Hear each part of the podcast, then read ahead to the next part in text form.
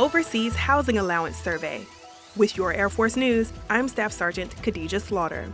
Service members stationed at overseas bases and living in privatized housing can now take the Utility Expenses Survey. The goal of the survey is to collect data on utilities and recurring maintenance expenses.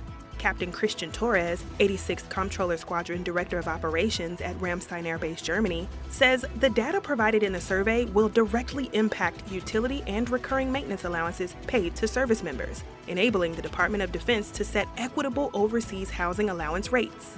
The voluntary survey is open until March 31st. The survey must be filled out by a service member or their spouse, whoever has knowledge of their household's utility and maintenance expenses.